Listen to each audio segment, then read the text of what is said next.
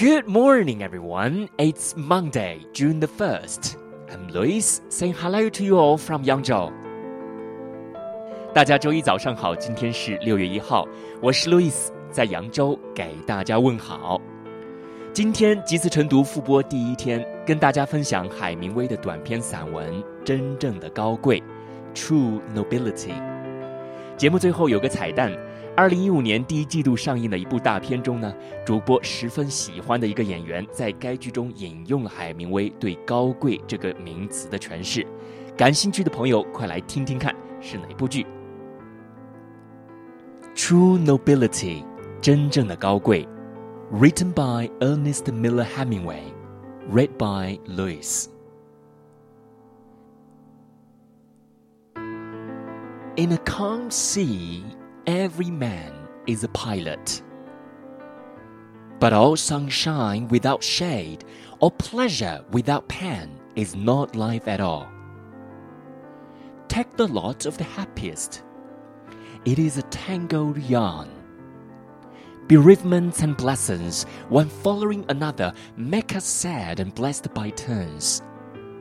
Even death itself makes life more loving. Men come clothed to the true selves in the sober moments of life, under the shadows of sorrow and loss. In the affairs of life or of business, it is not intellect that tells so much as character, not brain so much as heart, not genius so much as self control, patience, and discipline, regulated by judgment. I have always believed that the man who has begun to live more seriously within begins to live more simply without. In an age of extravagance and waste, I wish I could show to the world how few the real wants of humanity are. To regret one's errors to the point of not repeating them is true repentance. There's nothing noble in being superior to some other man.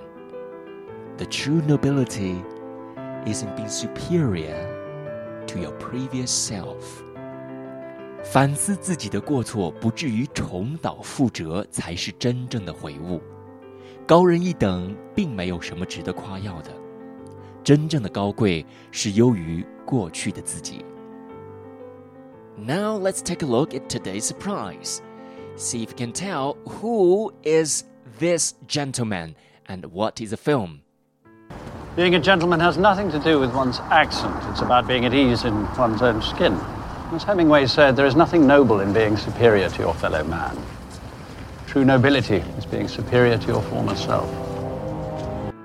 All right, that's all about this morning's reading. Thanks for listening. See you tomorrow.